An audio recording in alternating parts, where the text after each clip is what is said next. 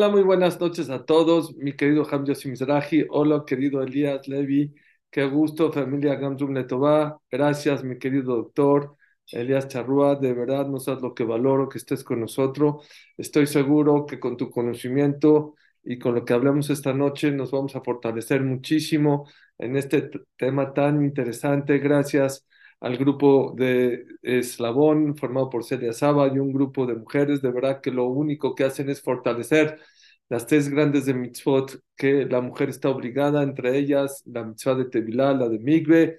Ahora hablaremos de un tema muy importante, como cada semana, el tema de la Tevilá, el tema de la separación, el tema del cuerpo de la mujer aunque sea nada más tema de las mujeres, no se vayan los hombres, porque también creo que es muy importante que lo conozcan, que lo sepan. Y bueno, antes que nada, le agradezco a mi querido doctor. Eh, viene de un parto, o no sé cuántos partos. Espero que a la mitad de la clase no le agarre otro parto, pero bueno, de verdad estoy muy contento, muy feliz que estás con nosotros, doctor. De verdad, muy buenas noches, muy frías noches aquí en México, no sé, pero es de las noches más frías del año pero con esta eh, clase y con esta familia Gamzum Letová, seguro va a ser muy calentita. Eh, buenas noches, doctor Elías. Muchas gracias por estar con nosotros. Muchas gracias a ustedes por la invitación y de verdad es un honor poder estar aquí con ustedes transmitiendo algo del conocimiento que hemos obtenido a través de los últimos años y pues que esto sea para el beneficio de todos los que nos oyen y de todos los que van a ver esta clase primero Dios en un futuro. Coincido con eh, Elías, para mí también es de los mejores ginecólogos y obstetras de México. Y bueno, ¿qué les puedo decir? Que también ha traído a dos de mis nietos, que lo ha hecho de una manera muy humana y muy profesional, aunque son medio traviesos, pero bueno, este, eh, eso ya no tiene que ver mucho al doctor. Gracias, doctor. Quiero empezar eh, con un pasú que dice Niyov eh, creo que quiero que esta quiero que esta que esta clase sea para Rafash y Bon Bajemile, también de eh, Leabat Sarabegam, Daniel Ben, eh, ben Lea, Yosef Ben eh, Alicia, Betoch Shar Israel. Dice el Pasuk en Iyov, mi besaría de loca. Si una persona quiere ver a Dios, no necesita buscarlo allá arriba en el universo, en las estrellas, dice el Pasuk, ¿sabes dónde lo puedes encontrar? Viendo tu cuerpo. Cuando una persona empieza a analizar el cuerpo, una persona puede ver a Dios mucho más claro de lo que uno se imagina. Todos, doctor, todos los que, Baruch Hashem, hemos tenido el mérito de tener un bebé o un nieto o una nieta, ya sea hombre o mujer, no importa. Creo que hasta la persona más alejada, en el momento que ve salir al bebé, eh, presencia claramente eh, la presencia de Dios. No hay otra explicación más que que Dios está con nosotros en ese momento. Qué bonito que tú presencias eso cada día, que eso es tu trabajo. Dice la ensayar que lo que no. No hay un dibujante mejor que Dios, porque nadie puede hacer una vida dentro de la vida. Él hace un dibujo de una persona, de un ser humano, y dentro de ese ser humano hay otro ser humano con vida, con corazón, con ojos, con nariz, con boca. Es una cosa maravillosa. Pero yo quiero que nos platiques un poquito, no nada más lo de afuera. Nosotros ya vemos el parto cuando ya nació el bebé, pero hay un proceso antes que pasa que es muy importante, que tiene que estar también muy perfecto, que seguramente como digo, por adentro, por afuera, sabemos que el cuerpo de la mujer es perfecta, que cómo está instituida para poder soportar el arco de su espalda, para poder soportar al bebé y todo, pero por adentro, ¿qué está pasando? ¿Cuántas maravillas hay? ¿Nos puedes platicar un poquito más sobre ese tema? Mm, claro que sí. Em, voy a permitirme compartir eh, la, pantalla para ver una imagen nada más. Es un dibujito que les quiero eh, déjenme nada más poder compartir.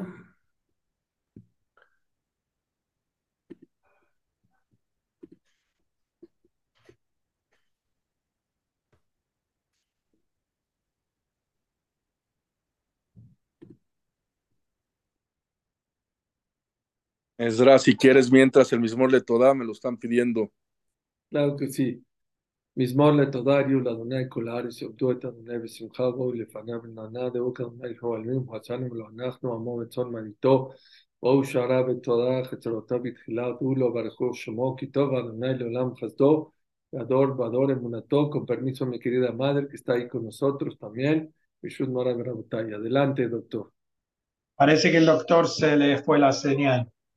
Pues no lo veo. A ver si puedo aprender la cámara, doctor. Con mucho gusto, si lo hacemos, por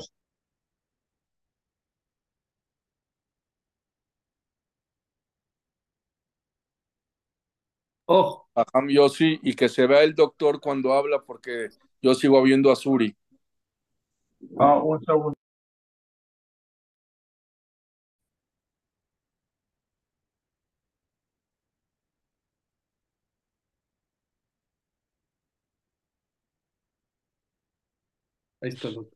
Hay que, activarle, hay que activarle el micrófono. Doctor Elías, no se vaya a partos ahorita, no se vaya, no se salga, por favor. Quédese con nosotros. Abra el micrófono, Un segundo, seguro. Un segundo nada más. Ahí está, doctor. El micrófono es tuyo. Listo, perdón, ya. Entonces, ya se ve ahí mi pantalla, ¿verdad? Sí. Bueno, pues primero comentar, eh, coincido con, con Hamsuri lo que nos está comentando de que pues todos los días cuando vemos nacimientos y, vemos eh, la, pues todo el proceso que tiene que pasar para llegar a este milagro, pues coincido en que esto es algo divino, es algo que, que nos, nos maravilla todos los días y pues eh, afortunadamente yo que tengo la oportunidad de verlo todos los días, pues no me canso de, de ver toda la grandeza que pasa en el cuerpo de la mujer para permitir esto. Y este es el proceso, este, este órgano maravilloso que es el útero, pues es el que nos permite la, eh, em, pues el, todo el proceso del embarazo. Y quiero comenzar platicando que en esta zona donde vemos aquí, donde está mi flecha, está el ovario. Y el ovario tiene que funcionar en una forma perfecta y sincronizada para permitir que salga una célula de esta zona que va a llegar aquí a esta zona que es la trompa y cuando el espermatozoide se deposita en esta área que es el canal vaginal, pasa por el útero y llega a fecundarlo en, esta zona. Y eso es lo que pasa. Este es el ovario y el ovario tiene dentro de, su cuerpo varios folículos, es decir, varias células, que solamente una de ellas es la que va a crecer para llegar en un día, aproximadamente en un día 14, en una mujer que tiene un ciclo de 28 días, para permitir que llegue el esperma en esa zona. Y eso es lo que pasa acá. Al momento de que una de esas células sale del ovario, llega a la trompa y permite que el esperma lo, fecunde, para que después de eso llegue hasta donde está la cavidad uterina, es decir, el útero como tal en esta zona, y permita que haya una adecuada implantación. Y para que esto pase, pues tienen que pasar varias cosas. Les pongo este dibujito que es muy básico, pero quiero explicarlo muy, muy bien para que entendamos todo lo que tiene que pasar en este proceso, para que todo este, em, digamos, todo, esta, eh, este momento de la fecundación sea perfecto para que una mujer quede embarazada. En esta gráfica podemos ver en el día uno de la mujer, que es el día que empieza con su ciclo menstrual, es decir, cuando ya observa una mancha de sangre. Y en, esta, en este momento tenemos estas hormonas que se llaman hormona folículo estimulante, hormona luteinizante, la progesterona y los estrógenos. Y aquí están los colorcitos. Más o menos en un día 12, como pueden ver, aproximadamente aquí, empieza una elevación de esta hormona, perdón, una elevación de esta hormona, que es la hormona luteinizante, que esta es la que da la señal al ovario para que suelte ese óvulo y empiece el proceso que en dado caso de que llegue un esperma lo puede fecundar. Pero a pesar de que pase eso, también tiene que pasar otro proceso. Y es este que les voy a poner acá. Esto es, si vemos en un microscopio, la fase del ovario, perdón, la fase del endometrio, que es la capa interna del útero. Este es el endometrio, aquí. Esta capa de adentro de la matriz es el endometrio y ese endometrio se tiene que preparar para recibir un embarazo. Y como pueden ver acá, en un día uno, que es cuando viene la menstruación, eh, dentro de los primeros tres a cinco días, que es lo que dura una menstruación promedio, pues se despega este tejido y es lo que provoca que haya una, una menstruación. Y es por eso que aquí ya ven el tejido un poquito más eh, delgado. Y a lo largo del, ciclo menstrual se va engrosando y fíjense cómo en este momento que es en la ovulación, ya ese endometrio se encuentra un poco más grueso. Y lo que pasa después de que es, es la ovulación, que es después de que vamos a la tevila, pues se queda gordito, digamos, ese tejido para permitir que en dado caso de que llegue un embrión, es decir, el óvulo ya fecundado por el esperma, que se puede implantar. Y entonces, como pueden ver, todo esto, es decir, se tiene que sincronizar que las hormonas del cerebro nos manden la señal al ovario para que haya una adecuada ovulación. También que las hormonas del ovario nos manden una señal a esta zona del endometrio para que este, este, eh, esta capa del útero se haga gruesa para permitir que haya una, eh, una implantación del embarazo. Y también tenemos que, que, que, tener una adecuada movilización del ovario a través de la trompa y que esas hormonas estén funcionando en perfecto orden para que lleven el, al óvulo a esta zona de la trompa para que sea fecundado y llegue a esta zona. Es decir, todo tiene que estar bien, bien cronometrado y bien dirigido por todas las hormonas del cuerpo femenino. Y es por eso que muchas veces vemos diferentes, eh, eh, cuando revisamos el flujo de la mujer, vemos diferentes cambios en el flujo menstrual y vemos cómo antes de que ovule el flujo es un poco más opaco y es eh, flexible, pero cuando ya está ovulando, el flujo de la vagina se observa con un poco más de elasticidad y un poco más flexible, a diferencia de la etapa premenstrual o después de que les eh, viene la regla, que ya el flujo es un poco más opaco y es un poco más eh, denso. Entonces, este flujo, que es en la fase ovulatoria, también tiene que estar sincronizado con el momento de la ovulación, porque es el flujo que va a permitir el paso del esperma a través de la vagina, a través del cervix y a través del endometrio. Entonces, en conclusión, sé que es, mucha información, pero todo esto tiene que pasar de una forma perfectamente sincronizada. Y aquí es donde dividimos el, flujo menstrual, es decir, los primeros cinco días son de em, la menstruación, después de eso viene una fase folicular, que para que lo entendamos en cuestión de, de, los días de la, de la mujer es cuando ya deja de estar menstruando y vienen aproximadamente los siete días que tenemos que esperar una limpieza del área vaginal para que en un día 14, que es cuando aproximadamente vamos a la tevila, estemos ya en esta fase de la ovulación. Entonces, mencionar que esa perfección del cuerpo pues está sincronizada con lo que se menciona en, en las leyes de la alajá de, de, la tevilá, de, de, la pureza de la mujer. Todo está diseñado para que en un día 14 aproximadamente exista eh, un encuentro del hombre con la mujer y todo esto pues es lo que permite tener relaciones sexuales en días fértiles, que son los que están perfectamente sincronizados para que haya una, em, una relación sexual y una fecundación del, del, óvulo.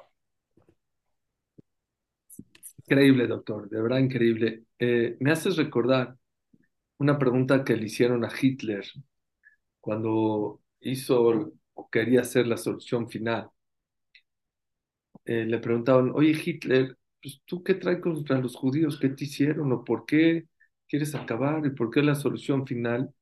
¿Sabes qué contestó?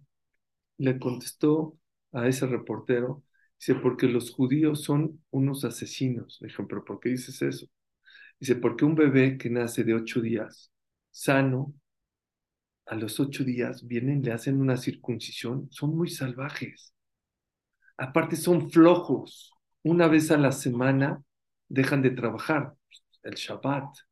Dejar de trabajar una vez a la semana es dejar de producir 16%. Eso es algo muy caro. Entonces, y aparte estorban. Entonces, quiero limpiar esta humanidad.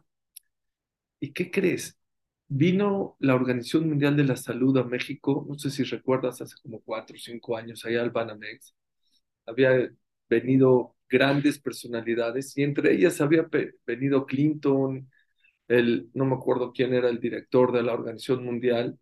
Y después de estar aquí, grandes personajes de cuatro o cinco días empezaron a ver que, por ejemplo, la circuncisión, decían, danos más dinero para hacer más circuncisiones en África y América Latina.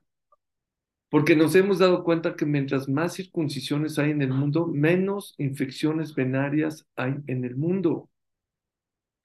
Cuando nos empezaban a tirar de que la gente que no trabaja en Shabbat es una persona floja, eso era 100 años. Hoy en día todo mundo reconoce que aquella persona que descansa una vez a la semana no nada más produce el 16%, es mucho más productivo el 50, el 60, el 80%.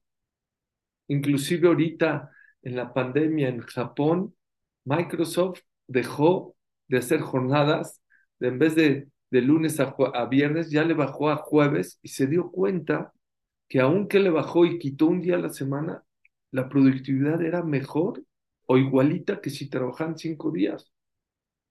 Entonces, todo eso que me estás diciendo, de verdad se me enchina el cuerpo porque qué increíble que tienen que ser no nada más el tema de que el óvulo tiene que mandarles ahí el esperma y el tejido, o sea, todo tiene que estar circun, eh, eh, en la misma eh, sintonía para que todo funcione. Y eso la Torah lo dijo hace tres mil años.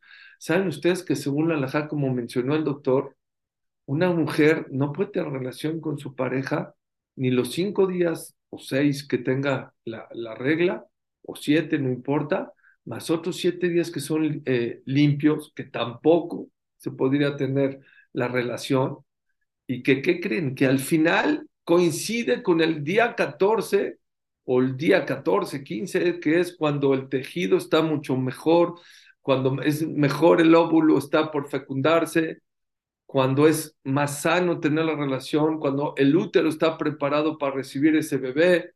Es, la verdad es, es sorprenderte que un libro de hace 3.000, 4.000 años, donde no había tanta tecnología y tantos estudios, haya pegado a esta regla tan, tan importante. La verdad, yo en lo personal me, queda, me quedo muy sorprendido. Pero yo quiero decirles que aparte, está escrito en la en la Torah, que es muy claro que la separación del hombre con la mujer tiene que ser en estos días de menstruales. Dice el Pasuk en Sefer Baikra, Velisha venidatu mata lot legalot el brata. Dice el Pasuk, en el momento que la mujer está en su regla, más los siete días que ya sabemos que más adelante dice el Pasuk, le tenemos que dar, no te puedes acercar y no puedes tener contacto físico con ella. Es un Pasuk claro. Ahorita hablaremos de motivos médicos, si existe, bueno, ya explicó el doctor algún médico, pero a lo mejor otros motivos por el cual no sería sano tener relación con una mujer cuando está en sus días. Pero lo que yo quiero que quede claro es, que aparte de los motivos médicos que haya o los motivos lógicos que encuentre, es muy claro que la Torah que Dios prohíbe, no importa, es como comer cerdo. Mucha gente piensa que el, la prohibición de comer cerdo, perdón por el ejemplo, pero o comer carne no kasher no tiene que ser cerdo, creen que el motivo es por, por, por problemas de salud. No, el motivo por el cual no se puede comer cerdo o cualquier animal prohibido es porque Dios lo prohibió, punto.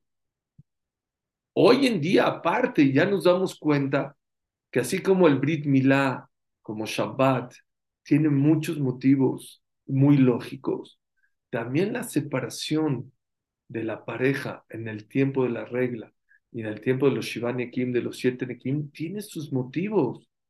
Yo les voy a decir dos motivos muy importantes por el cual los jajamim explican por qué la separación, aparte del motivo divino que Dios dijo, punto. ¿Por qué les digo eso? Una se acercó una persona con un rabino muy grande que se llama Aaron Steinman. Fue uno de los grandes jajamim, falleció hace unos 10 años o menos, vino a México. Y se acercó una persona, un niño, un joven más bien, dijo, jajama, ¿a usted le gusta el rib steak?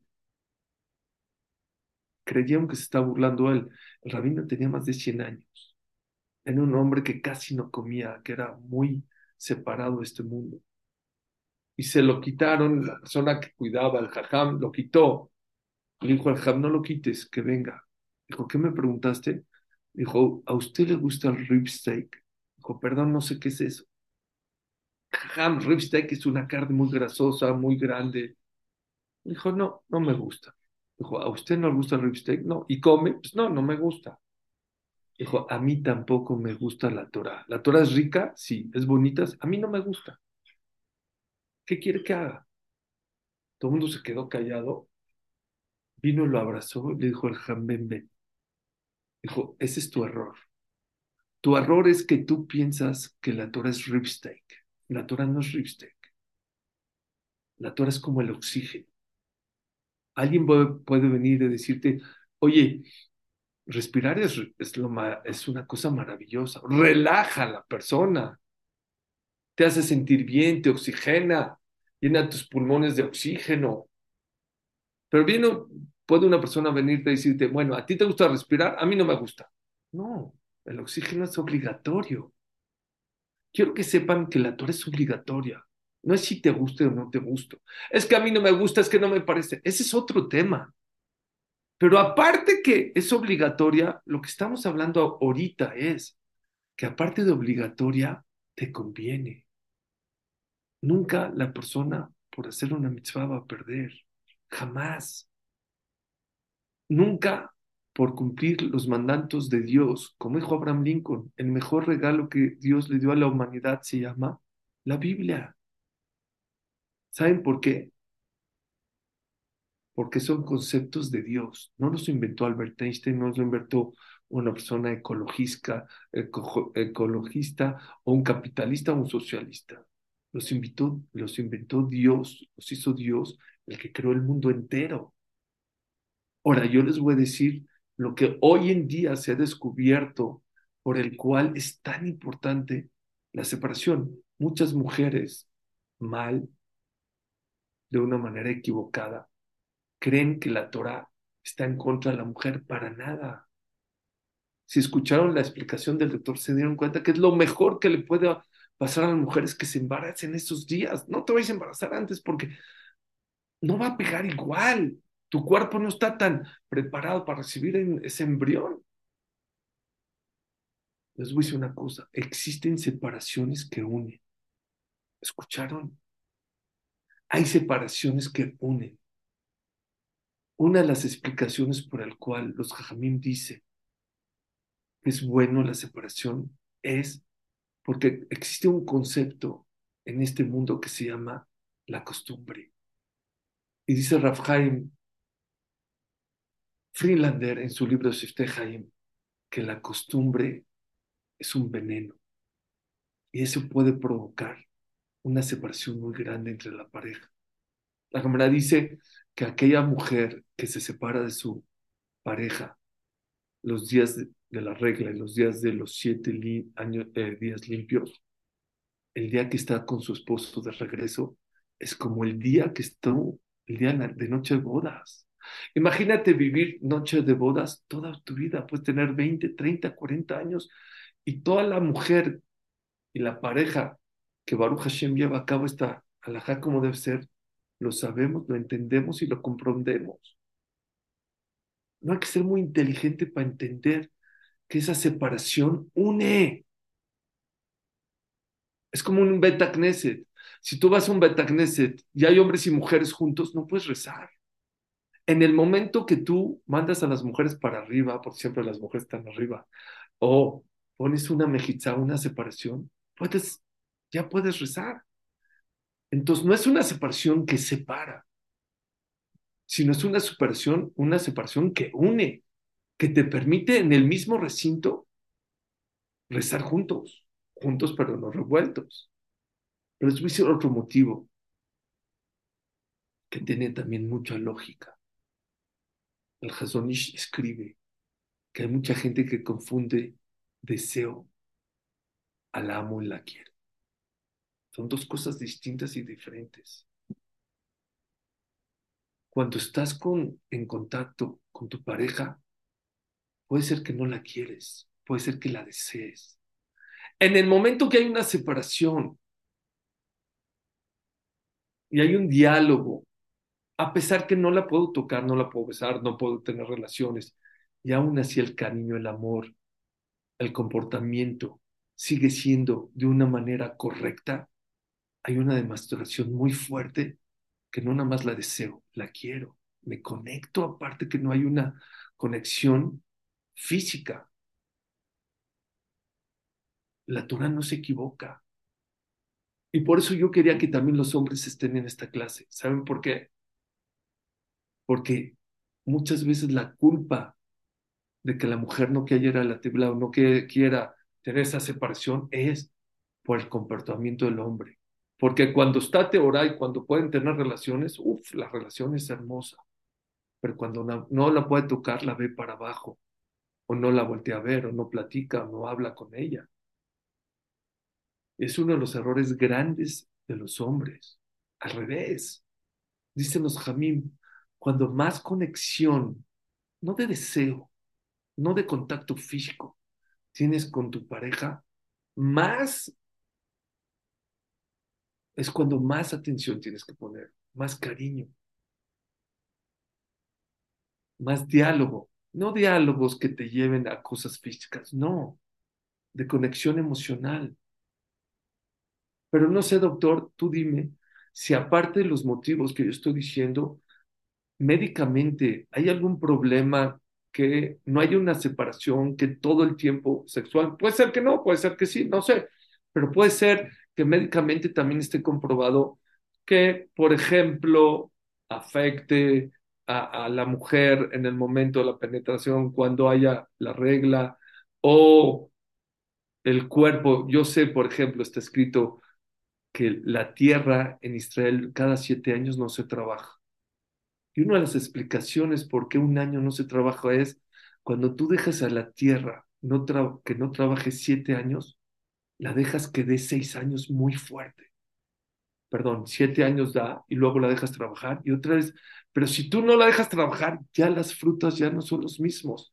No sé, la verdad, yo desconozco, yo por eso te invité y, y, no sé si hay algún dato, algún tema médico sobre este tema, sobre dos cosas. Número uno, sobre el contacto, aunque no hay embarazo. Yo no estoy hablando ahorita de embarazo. El simple hecho de tener un contacto físico con la mujer, al cuerpo físico o mentalmente. Y dos, ¿qué pasa si en realidad, si hay un embarazo, no en el, en el día 14, en el 13, en el 6, en el 5, en el 8, en el 9, ¿Hay cambios? ¿Hay diferencias? Sí, vamos a, a, comentar dos puntos en esto que, que pues es el, el, hablar de la separación. Y vamos a hablar de la cuestión, primero, la cuestión eh, salud. Eh, hay algunos estudios que, que comentan la posibilidad de que al momento de tener relaciones sexuales durante el, el ciclo menstrual, es decir, cuando la mujer tiene un sangrado, que aumenta la probabilidad de que una mujer presente endometriosis. Eh, ¿Qué significa esto? Hay una enfermedad que seguramente eh, todo el mundo ha estado en contacto, bueno, ha escuchado el nombre, que es, eh, se, llama endometriosis, que es que el tejido endometrial, es decir, el tejido que está dentro del, del, útero, sale del útero y se implanta en otros órganos que pueden ser el intestino, puede ser la vejiga, puede ser el recto. Digo, no es el motivo de la clase, pero es una, una enfermedad que puede afectar la fertilidad de la mujer o dar dolor excesivo cuando tiene su ciclo menstrual. Y hay algunos estudios que apoyan que el, el mantener una relación sexual durante el tiempo que está el, el, el ciclo de la mujer, que aumenta la probabilidad de que la mujer presente esto. Dos, como lo comentamos en una diapositiva que les puse, el flujo menstrual, perdón, el flujo vaginal entre los días limpios, es decir, después de que la mujer terminó de menstruar y está esperando a que pasen esos siete días, el flujo menstrual es un poco más seco y un poco más eh, denso. Por lo tanto, el mantener una relación sexual, a pesar de que no esté arreglando en ese momento, sino que esté en esos siete días, la lubricación vaginal se ve disminuida y por lo tanto el deseo sexual también puede disminuir. Y esto puede contribuir a, a no tener una relación sexual eh, satisfactoria. Y dos, puede contribuir también a pequeñas laceraciones en el área vaginal porque no está, digamos, con una lubricación vaginal adecuada. Y tres, ya quitando el, el, el tema eh, de salud, sino el tema más en salud sexual, salud emocional. También está documentado que el, el planear, por así decirlo, una relación sexual en un futuro aumenta la atracción de la pareja. Es decir, cuando, cuando ya sabemos que no se puede tener relaciones sexuales por un tiempo, pero se planea el día que se va a tener esa relación sexual, se aumenta la atracción que hay entre la pareja y por lo tanto desencadena un deseo sexual mayor que lleva a una eh, pues relación de, pareja más cercana, más satisfactoria y que eso va a llevar a que los siguientes días en donde sí se puede tener relaciones sexuales, pues la, la comunicación sexual sea mejor. Entonces son los tres puntos que yo eh, había preparado para, para este comentario que me parecen pues extraordinarios para mantener una salud sexual adecuada. Pregunta, doctor, eh, cáncer en la matriz. Yo leí, creo que hace mucho, no, no lo tengo así muy documentado, pero ahorita que lo estás comentando, yo sabía que el, porcentaje en las mujeres que se cuidan no tener relaciones en estos, en el tiempo de los 14 días, en los es mucho más bajo. ¿Es correcto ese dato? ¿No es correcto ese dato? El, el tener un, una relación sexual cuando hay un sangrado aumenta, eh, bueno, comentar que el cáncer cervicuterino eh, está provocado por una infección por virus de papiloma humano. Y el tener esa, esa infección aumenta la probabilidad de que una mujer años después desarrolle cáncer cervicuterino. El tener relaciones, perdón, durante el ciclo menstrual, durante el periodo menstrual, aumenta la probabilidad de que si existe infección por este virus, que sea más fácilmente transmisible. Entonces es mucho mayor la probabilidad de que una mujer lo contraiga si se tiene relaciones en estos días. Súper.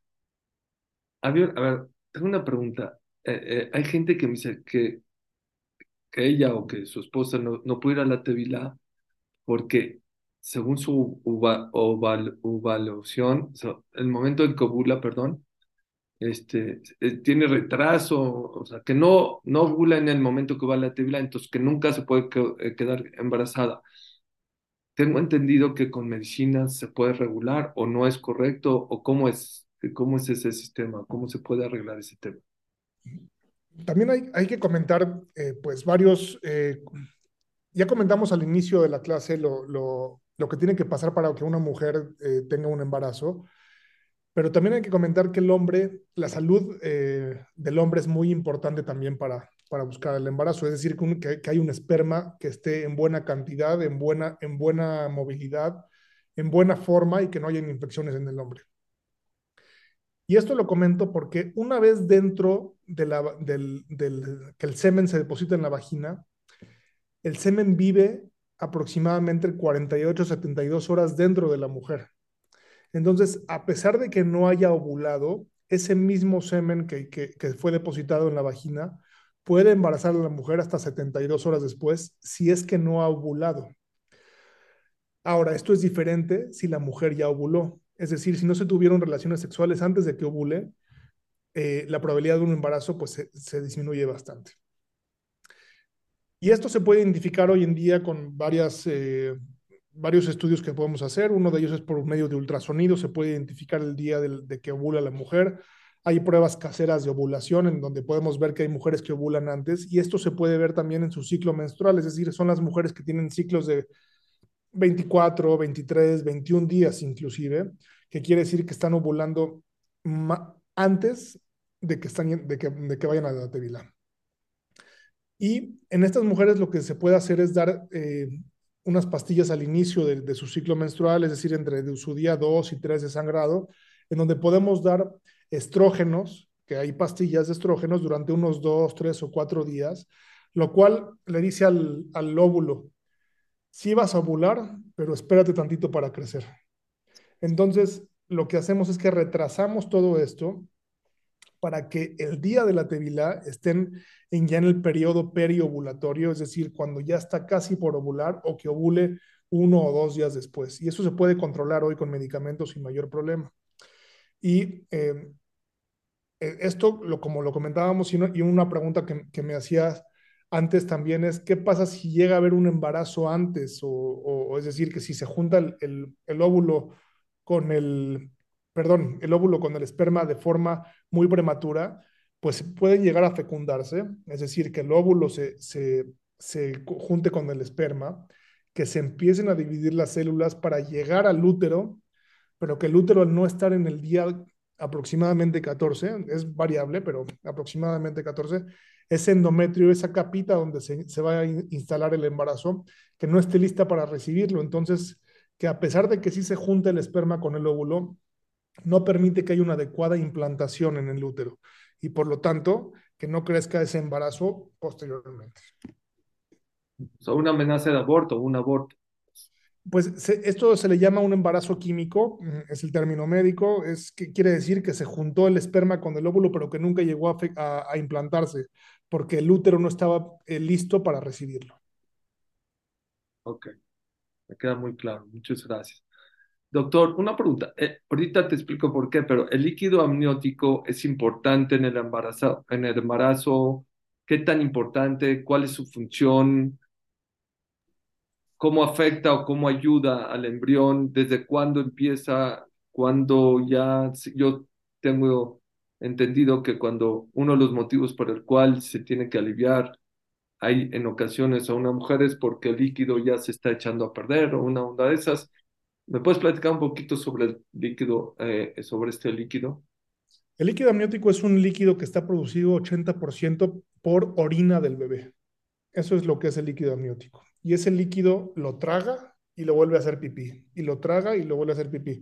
Ahora, no nos imaginemos orina como cuando, eh, perdón que lo mencione, pero como cuando vamos a nosotros al baño y es una orina que se ve turbia, que se ve como, como amarillita, sino es un líquido que es transparente, que no tiene microorganismos, que es estéril y que está diseñado para que el número uno, el bebé tenga un espacio para donde moverse dentro del útero. Tiene muchas características que hacen que se permeabilice también el estómago del bebé y que pase todo el líquido y que se absorba y ese líquido lo haga pipí. Y el líquido amniótico es un reflejo de la función de la placenta. Acuérdense que la placenta es el órgano que está eh, hecho para eh, darnos el, el oxígeno y darnos los, los nutrientes que necesitamos para cuando estamos adentro de la pancita de nuestra mamá. Y ese, eh, esa placenta nos va a mandar todo el oxígeno que necesitamos, va a llegar hasta nuestros riñones y nos va, ese, ese, oxígeno va a filtrar todo el, el, líquido que necesitamos para que hagamos pipí y luego otra vez nos los comamos, pase por todo nuestro sistema digestivo, se absorba, llega a los riñones y lo hagamos pipí. Y cuando ya estamos en término, es decir, semana 37, 38, 39, 40, no, no, no siempre, pero en algunas ocasiones, en donde la función de la placenta se ve comprometida por diferentes situaciones, eh, lo primero que hace, los bebés son muy inteligentes y lo que hacen los bebés es, esta placenta que estoy teniendo ya no me está mandando el suficiente oxígeno para llegar a todo mi cuerpo. Entonces, ¿qué hago yo como bebé? Le voy a mandar menos sangre a mis riñones para mandarle más sangre a mi, a mi corazón y a mi cerebro, que son mis órganos más importantes. Entonces, el reflejo de todo eso es que nuestros riñones van a filtrar menos pipí, menos orina, y por lo tanto el líquido amniótico va a empezar a disminuir, porque ya, nos está, ya, ya no nos está alcanzando ese oxígeno para llegar a todo el cuerpo del bebé.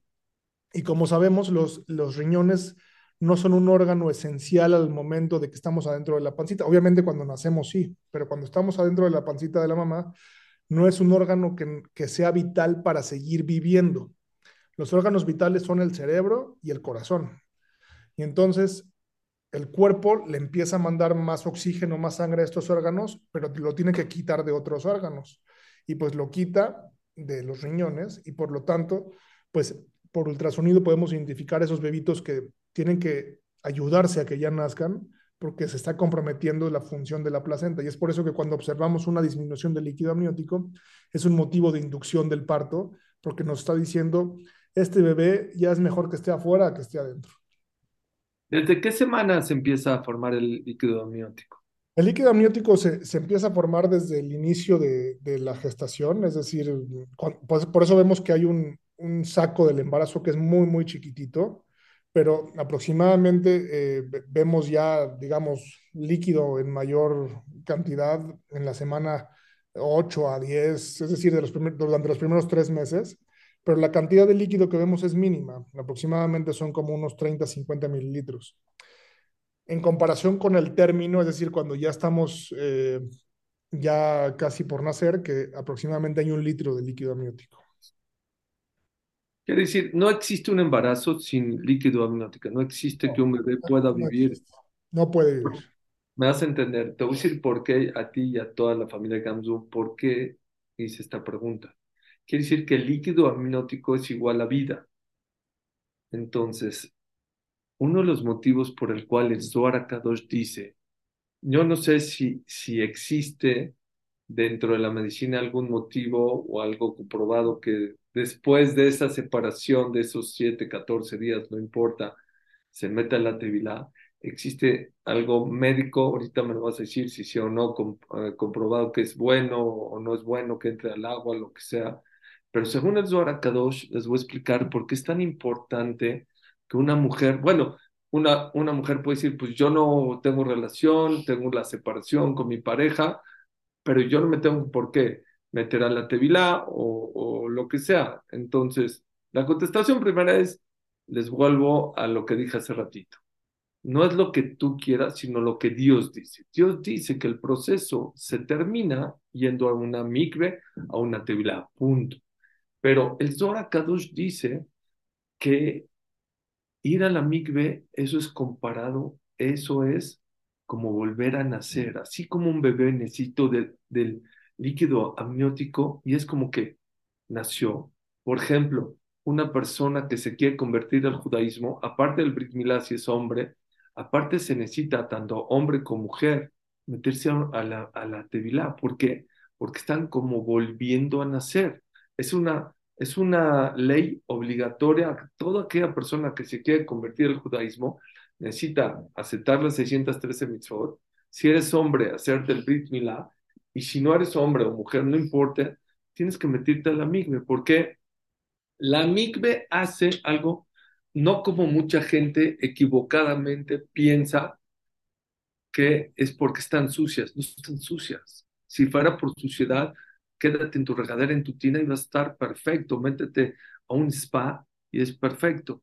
Aquí no es un tema de suciedad, que es un error grave en muchísimas mujeres que piensan, sino el motivo por el cual dice el Zohar Kadosh, número uno es porque Dios así dijo, punto.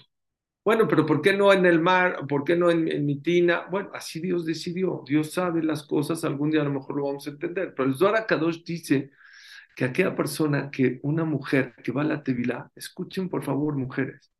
Número uno, se está no limpiando, está purificando. El Cohen Gadol, que era el hombre más importante del pueblo judío, el día más importante del año, que es Yom Kippurim, en el lugar más importante, que es el Bet se metía a la Tevilá siete veces al día. Y no es porque esté sucio, sino que por lo purifica, habla de su grandeza. Les voy a explicar algo un poquito más profundo. Cuando una persona se casa en el judaísmo, no dice y la muerte lo separa. No, no, no existe ese texto en la, en la boda. Creo que nadie de ustedes escuchó ese texto. Ni tampoco eh, aceptas, no. ¿Saben qué se dice cuando te casas? Areat mekudeshet li. Eres tú santificada para mí.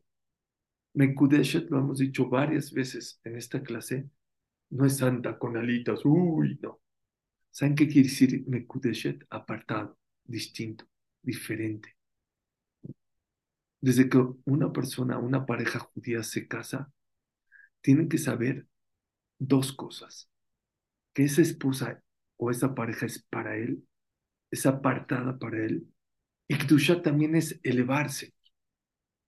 En otras religiones pueden encontrar que la persona más importante o el líder de ellos no se puede casar, porque para ellos la persona importante no puede tener relaciones con nadie, porque relaciones con perdón, para ellos lo ven como algo muy bajo, como algo de animales.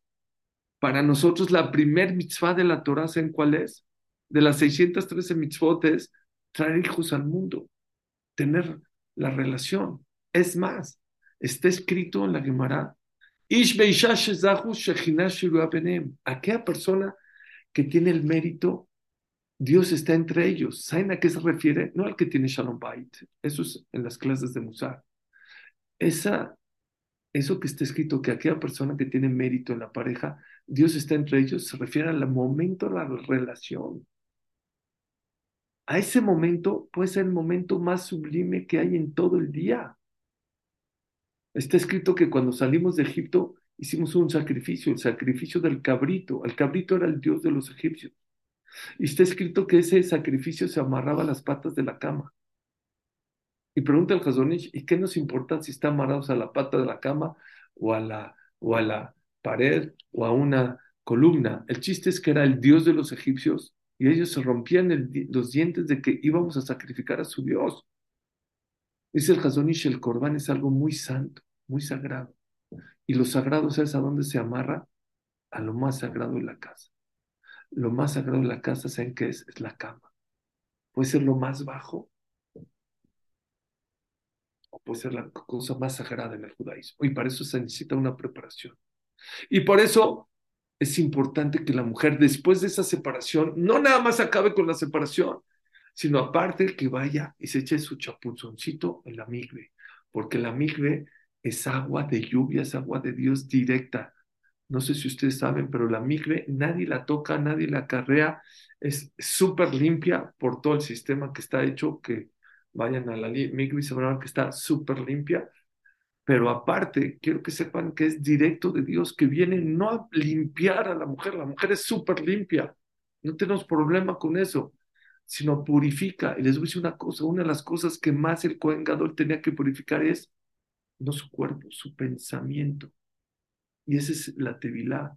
Y una de las cosas que dice el Kafajem que una mujer tiene que purificar antes de tener relaciones y antes principalmente de tener hijos es su pensamiento, porque depende de lo que tenga en su cabeza, es lo que junto con eh, su pareja van a sacar. Creo que el esperma viene de la cabeza, pero bueno, eso que el doctor ahorita lo confirme, pero desde ahí empieza la señal y es muy importante tanto el pensamiento del hombre como de la mujer. Pero Dios decidió, y vean, dice lo que dicen los Jajamim, dice el Zohar y dicen Rav Nachman mi, mi, Breslev, aquella mujer que va a la migbe se salva de muchos sufrimientos, está protegida de sufrimientos, de malos pensamientos, de tristezas, de depresiones. ¿Cómo se le llama esta mitzvah? Taharata mishpaha, cuando una mujer va a la Tevilá, no se está purificando ella, está purificando a toda la casa, porque una mujer pura purifica a toda la casa, a su esposo, a sus hijos, a sus hijas. Viene, tiene mayor inteligencia. Una mujer que va y se mete dentro del agua trae muchísima inteligencia. Vean esto, porque hay muchas mujeres que son, no, a mí que me digan, a mí que no me voy a meter, no me voy a meter. Escuchen esta historia. Perdón, doctor, yo ahorita te dejo hablar mucho más, pero escuchen esto, por favor. Es que les va a encantar.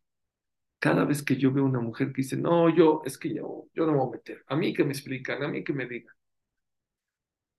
El Tanaj cuenta, sí, que había un jefe de guerra que se llamaba Naamán.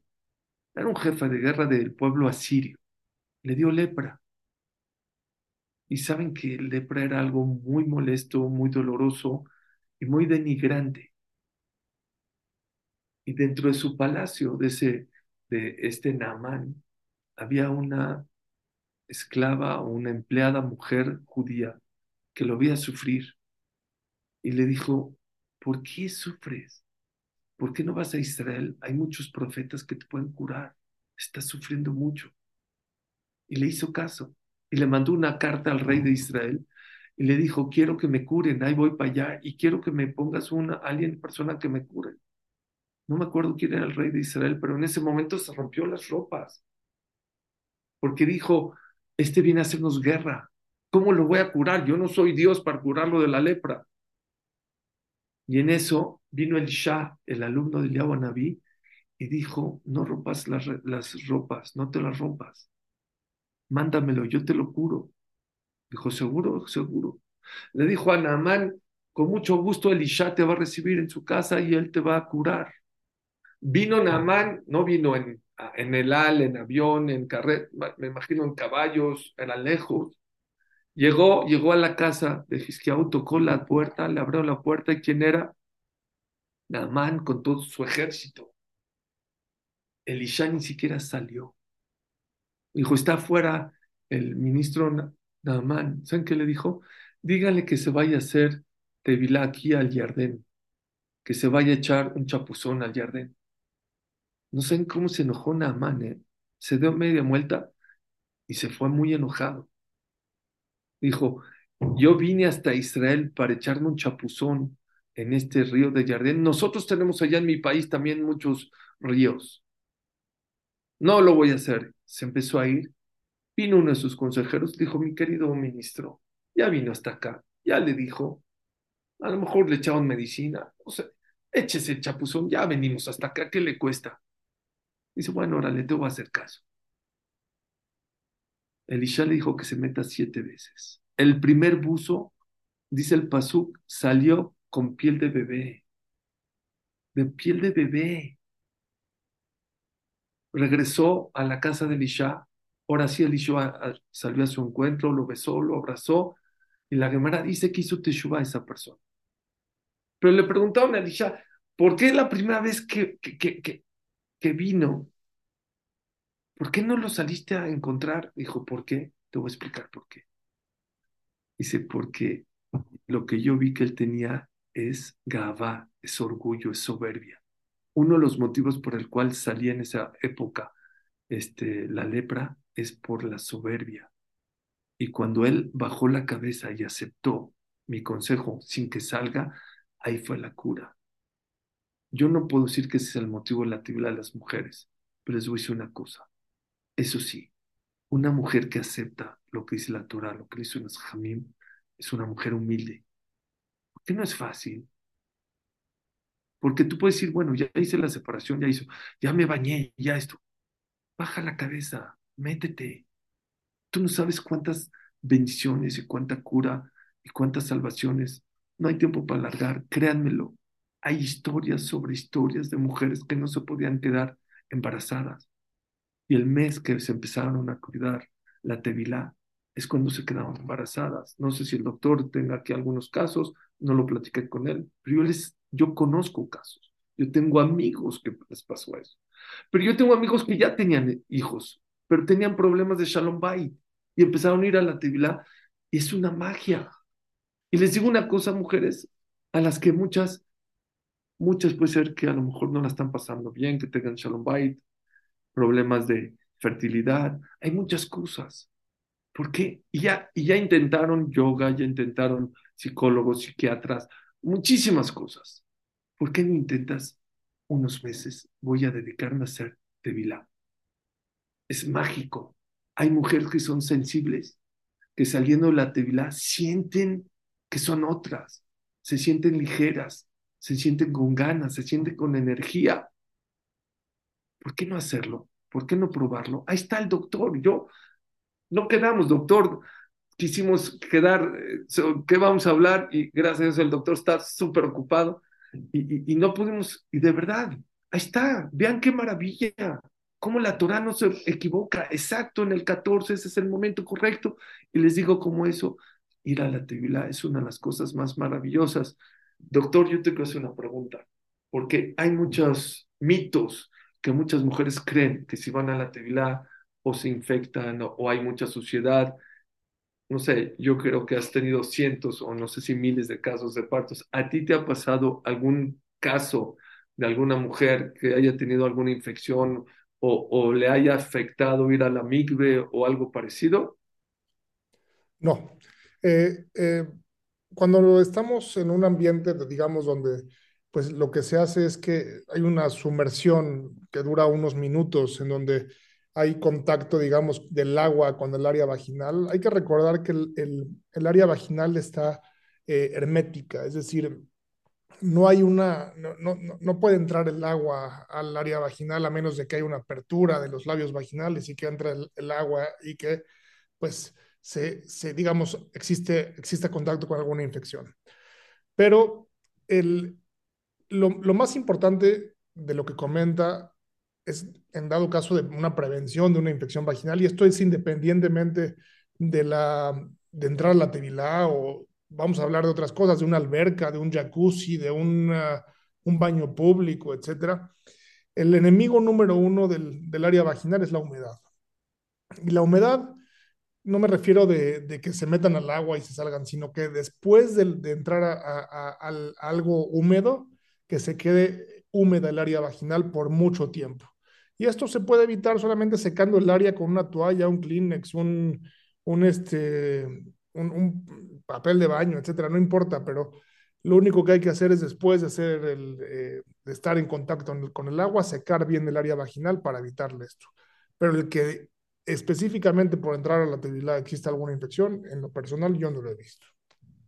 Súper. Ok. Un tema más y ya con eso quiero cerrar. Gracias, doctor. Este, el tema de la oxitocina, una de las maravillas que tiene el cuerpo de la mujer, bueno, que es una cosa maravillosa, es el tema de la oxitocina. Hoy en día, eh, hace unos años descubrieron o inventaron más bien la oxitocina artificial, que muchos doctores ya cuando están cansados o no, no, no sé si, no, yo sé que no es tu caso, pero bueno, eh, eh, se lo meten a la mujer para que pueda dar a luz mucho más rápido, y, pero en realidad esa, esa sustancia está en el cerebro, creo yo, de la mujer, que se manda, es increíble, dice Rav Silverstein, es alguna maravilla, porque se manda justo al miembro que lo necesita, que es eh, la vagina, en el momento correcto, que es el momento del parto, que es lo que ayuda a que haya la dilatación en el momento correcto, en el lugar correcto, porque si seguiría la oxitocina al lugar correcto, pero no en el tiempo correcto, pues el bebé se sale, se dilata y se sale, y sería, creo, pues, un problema grande. O si se iría a otras partes del cuerpo, al corazón o, al riñón al pulmón, pues yo creo lo colapsa. ¿Cómo ves ese tema de la oxitocina, doctor? Y más tarde creo que ayuda también a la lactancia, después de que da luz, se va al pecho a las mujeres y esos ayudan a que el bebé no tiene que succionar mucho para la leche, succiona y ya se va toda la leche. Yo creo, y así dice Rav Silverstein, que es una de las maravillas más grandes que hay en el cuerpo de la mujer. Pues la verdad es que la oxitocina es una hormona que, que no deja de sorprendernos, es una hormona maravillosa que se produce en el cerebro, específicamente en, en, una glándula que tenemos en el cerebro, que es en la parte de adelante de la hipófisis. Eh, y esto lo que hace, eh, bueno, inclusive se menciona que la, la, oxitocina se le llama la hormona del amor, inclusive, que porque cuando nos enamoramos de, de alguien, secretamos oxitocina. Eh, pero a, hablando específicamente del parto, eh, la, la, oxitocina es una hormona que se produce en la cantidad y en el momento exacto que se necesita. Y, es, y se produce por pulsos, es decir, no todo el tiempo se va, se va eh, produciendo la vida media de la oxitocina, es decir, qué tanto tiempo tarda la, la, oxitocina desde que se produce hasta que se elimina del cuerpo, es aproximadamente de 5 minutos, 3 a 5 minutos. Y es por eso que pues las contracciones, como, eh, como las conocemos vulgarmente, pues vienen en un periodo y se, se, bajan y luego otra vez se vuelven a producir y vuelven a bajar y aproximadamente empiezan a pasar de tres a cinco contracciones cuando ya es el momento del parto. ¿Y cómo se, se hace que llegue al momento y el lugar exacto donde se necesita? Pues las hormonas, para que actúen, tienen que tener un lugar donde se producen y se mandan a la sangre, pero para que actúen, tiene que haber un receptor, es decir, hay un receptor en el órgano donde va a ser eh, utilizada la oxitocina para que haga su efecto. Y el ejemplo más fácil de cómo lo podemos entender es como una llave con una cerradura. ¿Qué quiere decir esto? Yo puedo tener la llave pero si no tengo la cerradura correcta, no va a hacer su función. Y la oxitocina se produce, en el ejemplo que dijimos, como si fuera una llave, y va a llegar a la cerradura donde es el donde va a actuar, en donde normalmente lo conocemos que actúa, pues es en el útero. Y el útero empieza a desarrollar estos receptores en la fase tardía del embarazo, es decir, al inicio no desarrolla estos receptores de oxitocina, y es decir, que si se produce al inicio, pues por eso no va a provocar contracciones. Y es por eso que a la mitad del embarazo, las mujeres sienten esas ligeras contracciones que les llamamos contracciones falsas o contracciones de Braxton Hicks, porque empiezan a, haber pocos receptores en el útero. Pero en la fase final es cuando más receptores de oxitocina hay en la matriz o útero, y es por eso que se provocan esas contracciones. Después de eso, nace el bebé. Y cuando ya nace el bebé, hay una producción masiva de oxitocina y es por eso que el útero se contrae para evitar que haya un sangrado después del, de, del nacimiento del bebé. Y después de eso, cuando ya la mamá está dando pecho, para que haya una adecuada lactancia, tiene que haber dos cosas, una adecuada producción de oxitocina y una adecuada succión del bebé. Y cuando el bebé succiona el pecho, le manda la señal al cerebro de la mamá para que produzca oxitocina, para que llegue esa oxitocina a los músculos que existen en el pezón, para que haya una adecuada eyección de la leche y que haya una adecuada lactancia. Entonces, pues como pueden ver, esto es algo que es perfecto, nuevamente lo, lo mencionamos, no es, no es nada más al y se va. Cuando no se produce esto de forma adecuada, pues es cuando vienen problemas.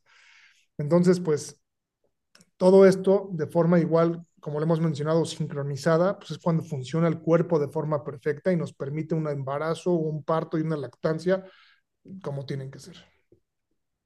Increíble, increíble. Doctor Elías, dos preguntas con esto. ¿Te acostumbras a estas maravillas de Dios o... Eh, afortunadamente es una, es una pregunta que me hacen eh, frecuentemente.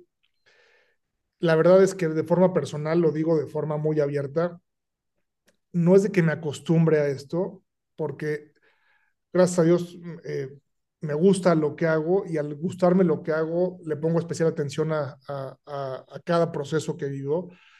Pero la verdad es que si, a mí me han preguntado si al momento del nacimiento me doy cuenta de que, de, si existe Dios o de que si, claro. si, si, esto lo como algo divino, etcétera.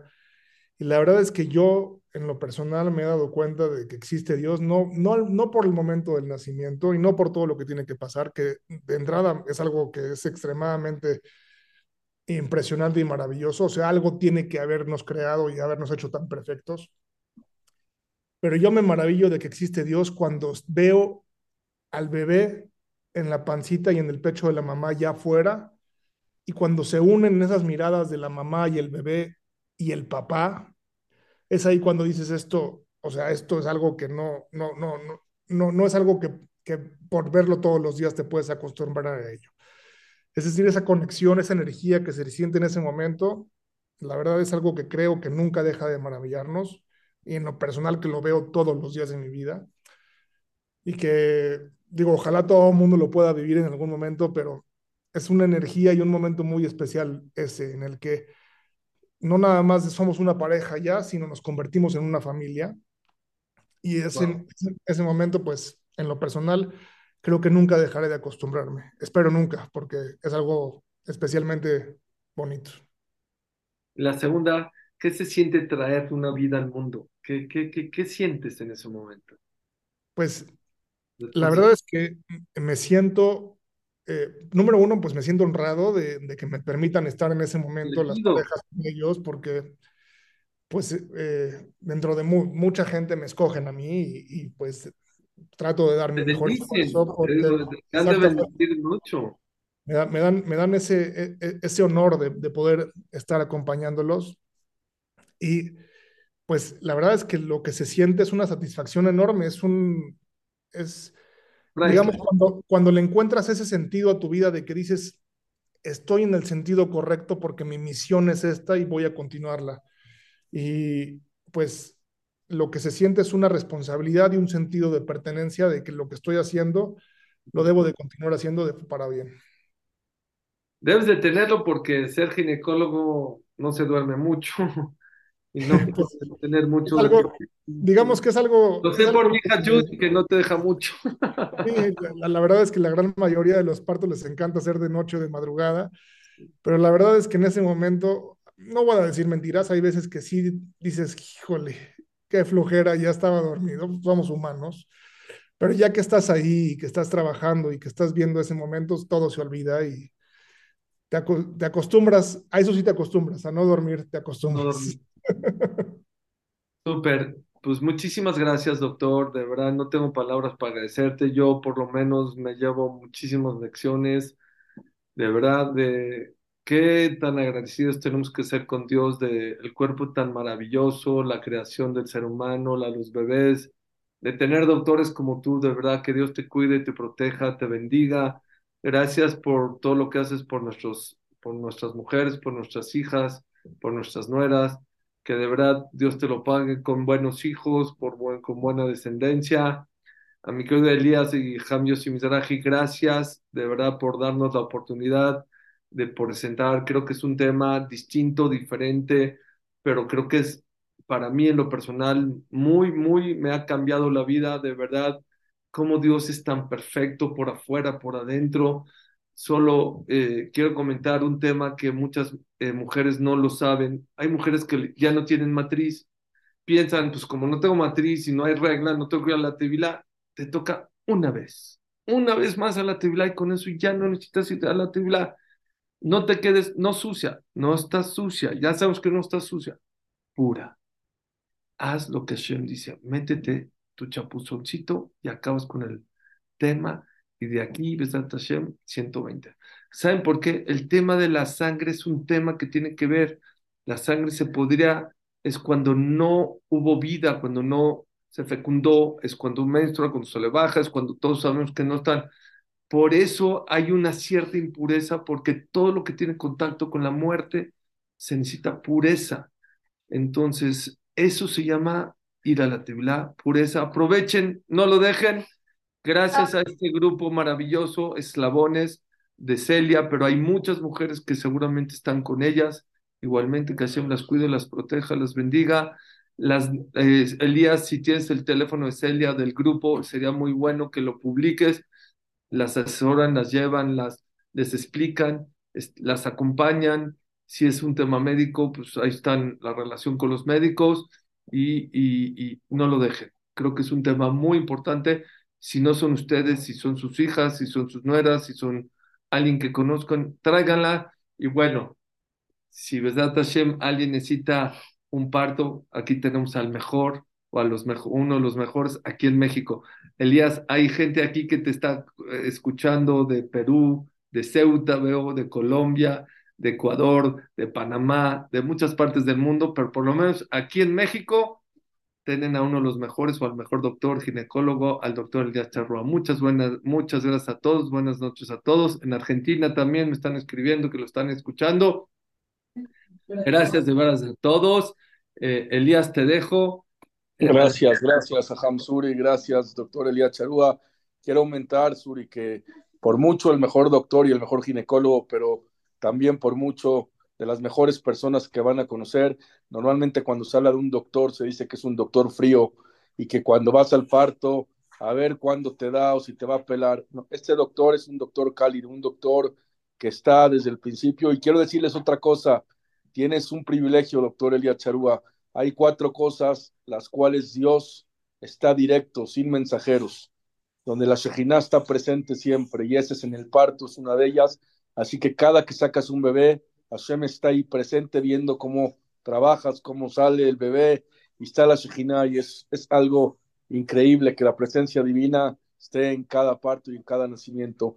Jajam Suri, como siempre, especial. Yo me quedo con que eh, ojalá que las mujeres que ya lo hacen, qué increíble, y las que no, ojalá puedan empezar a a la migbe. Creo que aparte de todo lo perfecto que oímos y todo lo, lo, lo rujaní que es, y toda la refuá que es la migbe, toda la medicina que trae, aparte sería un cambio tan bonito para estos tiempos, para acercar la Geulah y para que Israel esté en paz. Un cambio de estos sería lo máximo para acercarse a Hashem. Quiero agradecer la presencia de los dos, un tema muy bonito, gracias a las más de 240 o 50, no personas, dispositivos que estuvieron escuchando, por supuesto. Esta clase estará mañana en torazoom.com. Aquí me preguntan, doctor, y con eso terminamos, y es un poco tarde, dice así, eh, Hazaku gracias por esta clase tan especial. He tenido un hijo que nació con síndrome de Edwards. La pregunta o es, ¿habrá sido el motivo? Nunca lo entendí técnicamente. ¿Usted podría simplificarlo?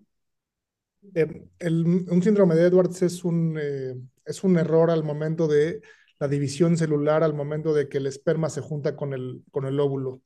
Y eh, al momento de que, que, se empiezan a dividir, existen algunos cambios en algunos cromosomas en donde hay una trisomía. Como lo sabemos, todos los pares genéticos son, están hechos por dos pares de cromosomas. Todos tenemos nosotros 46 pares de cromosomas. En el síndrome de Edwards existe una alteración a nivel genético que no es heredable, que no es algo que debe de repetirse y que no es algo